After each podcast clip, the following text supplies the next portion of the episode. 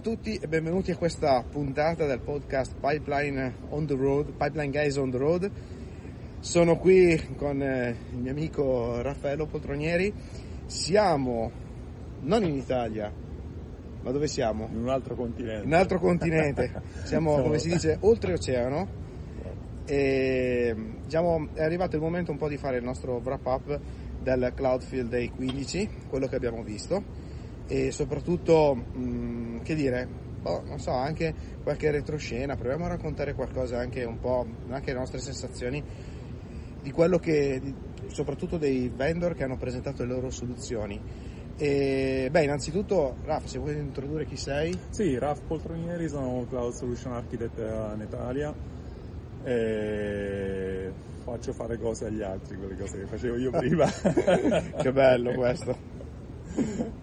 No, magari fosse così. Ah. Dunque, Beh, innanzitutto benvenuto, è la prima volta Grazie. che entri nel nostro podcast e quindi insomma il benvenuto ci sta. È un piacere. Eh, spe- eh, anzi, siamo solo io e te, in teoria nel, regolarmente ci, mh, come podcast lo gestiamo anche con la fantastica collaborazione di Manuel Coppotelli, ma ci saranno momenti poi dove, come, si, come dire, quando saremo in Italia ci faremo anche la puntata quella lunga, quindi oggi saremo abbastanza, eh, come si dice, concisi, ma per il fatto che poi eh, ci sono tante cose da fare qui, poi gli orari sono un po' così, tu fra poco devi prendere l'aereo, quindi insomma c'è un po' di roba.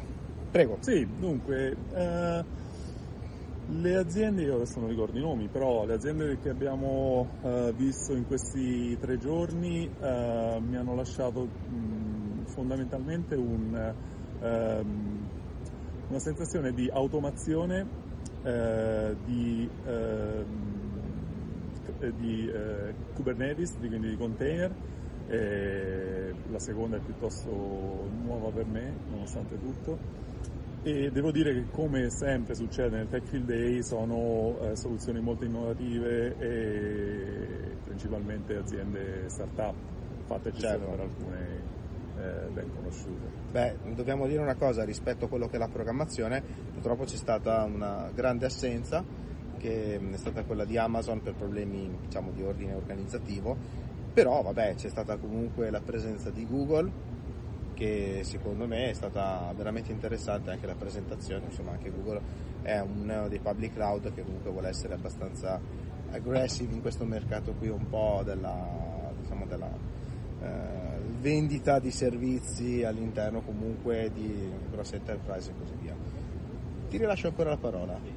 Oh, dunque, quello che um, mi ha fatto diciamo, pensare su eh, diversi, eh, diverse applicazioni della soluzione è stata la, la, la Prosimo, mm. Prosimo, se non ricordo male. Prosimo, eh, sì. Prosimo, ok, eh, credo che sia una startup, è la prima volta che la sento. Sì, sì. Eh, mi ha dato delle buone sensazioni perché appunto parlando di automazione, di automa, scusate, automazione eh, si parlava di interazione tra diversi cloud e quindi entriamo nel discorso del multi-cloud, super cloud, oddio, che oddio che c'è stata e, una discussione poco fa.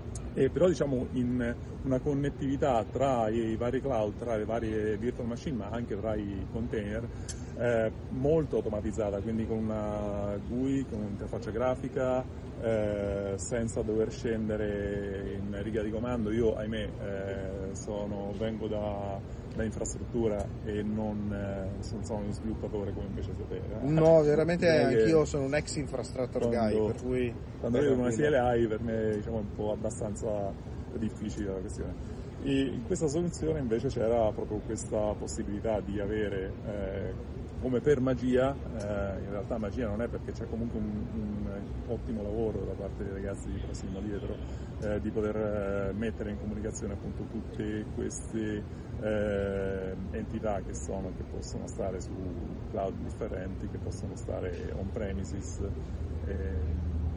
Bon. Ah, no, intanto stavo guardando, scusate, eh, stiamo... Sì, infatti, no, è tutto in presa diretta e soprattutto una cosa bella che noi non tagliamo mai niente, neanche le scene Beh. quelle...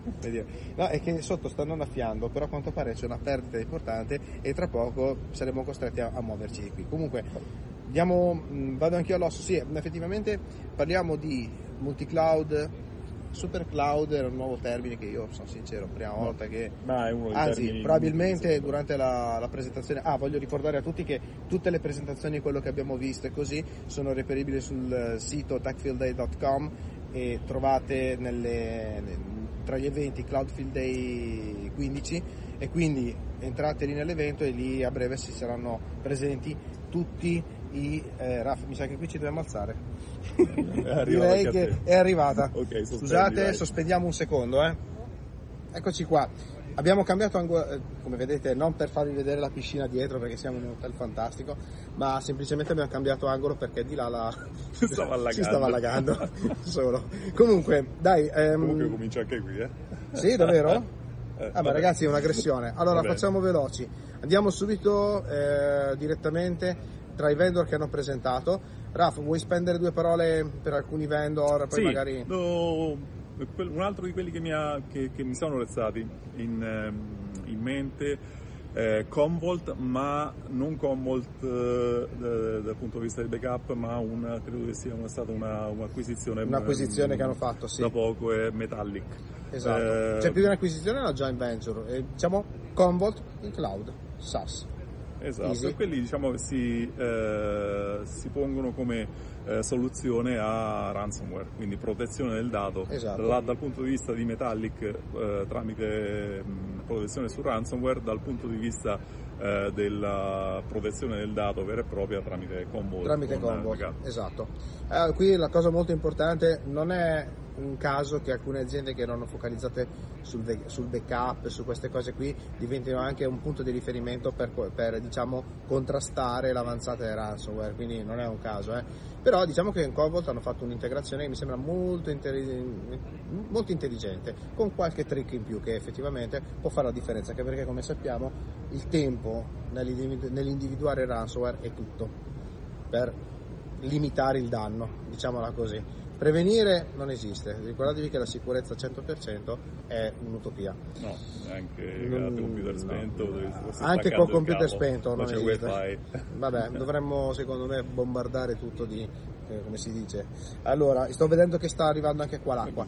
Ragazzi, eh, che, che dobbiamo sganciarci ancora. Vi chiedo, eh, ci risentiamo alla- nella prossima, nella prossima location, scusate. Niente, abbiamo deciso di farlo on the road, veramente. Ci mettiamo un pochettino all'ombra, Ok. cioè proprio in piedi. All'ombra, tu all'ombra. All'ombra, aspetta, allora vieni qua, passa di qua. Benissimo. Allora, come vedete, questa scena non la taglieremo, quindi la vedrete in versione integrale allo stile proprio The Pipeline Guys.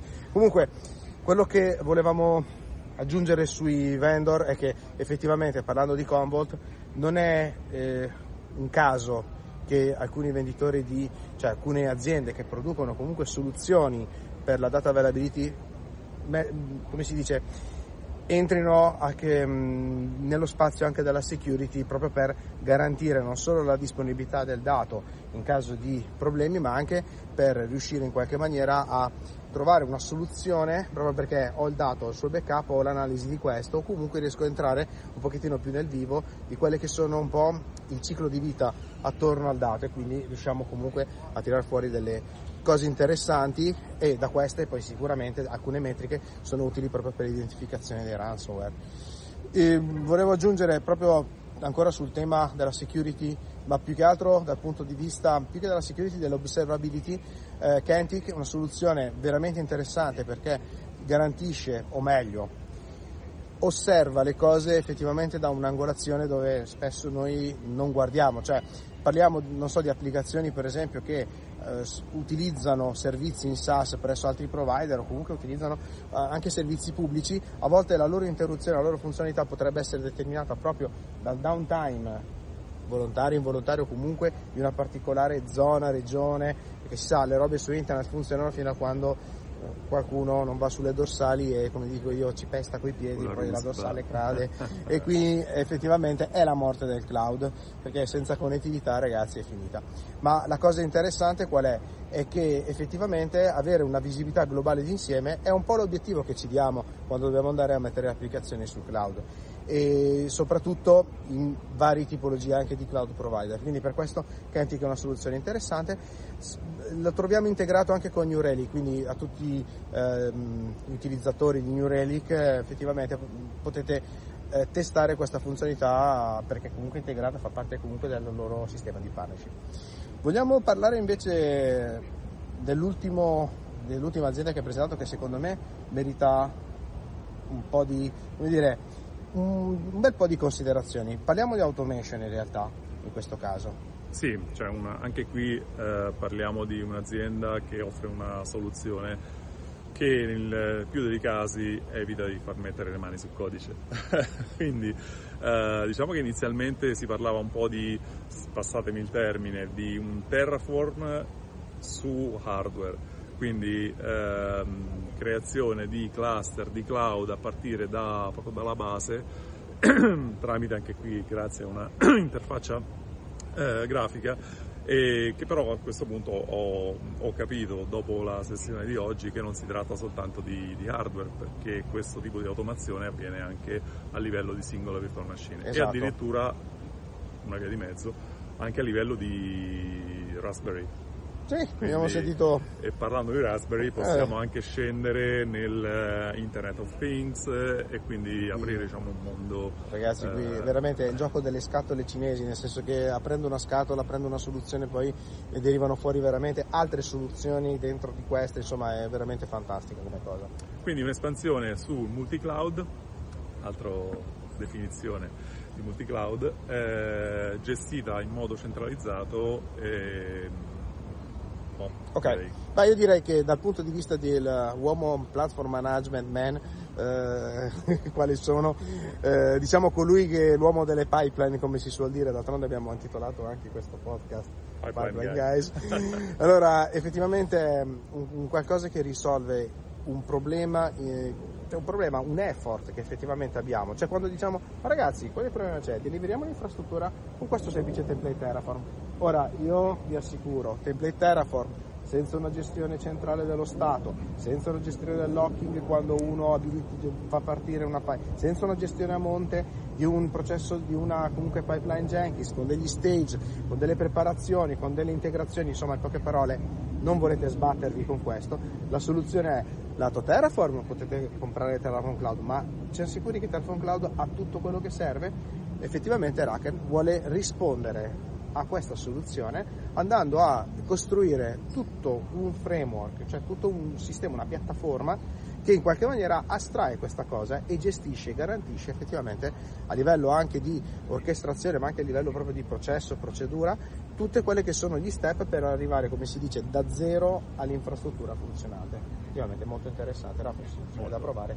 Eh, Assolutamente. Questo qui un tentativo ce la facciamo anche perché sì. piacerebbe sapere, tu ovviamente puoi dirlo, lavori comunque per un eh, service, provider. service provider. E quindi sicuramente anche per un service provider dire oh ragazzi abbiamo anche fatto questa cosa qui con Raken per facilitare comunque il consumo delle risorse effettivamente è uno dei vostri obiettivi. assolutamente Quindi, sono ore uomo che poi si, ah, si trasformano e poi i vostri clienti dicono ah caspita ma anche il provider per questo c'è già tutto preparato. Insomma diciamo che il time to market anche lato vostro comincia a eh, diminuire e quindi sicuramente è una delle cose positive sia vista dal punto di vista dell'utilizzatore che anche dal punto di vista del provider dei servizi Vogliamo concludere? Beh, vabbè. No, sì, concluderei con eh, i round table di ieri e di uh, oggi. Sì, prima di questo abbiamo dimenticato un'azienda che è Stormforge, che diciamo è un'azienda che un po' gestisce quella che è la, ehm, come dire, le performance o comunque eh, vuole in qualche maniera ehm, garantire l'ottimizzazione delle risorse all'interno dei cluster Kubernetes. Questo è soprattutto molto interessante, è un qualcosa che secondo me nativamente un domani potrebbe entrare all'interno dei cluster Kubernetes, magari in una versione, non lo so, mh, mm, open source, entrare perché comunque loro sono CNCF e quindi diciamo è facile mh, mm, l'adozione di questo strumento all'interno dei, dei cluster. In poche parole, togliamo la gestione della, a livello di scalabilità a quello che è un po' il dev che spesso va, come si suol dire, a tentativi.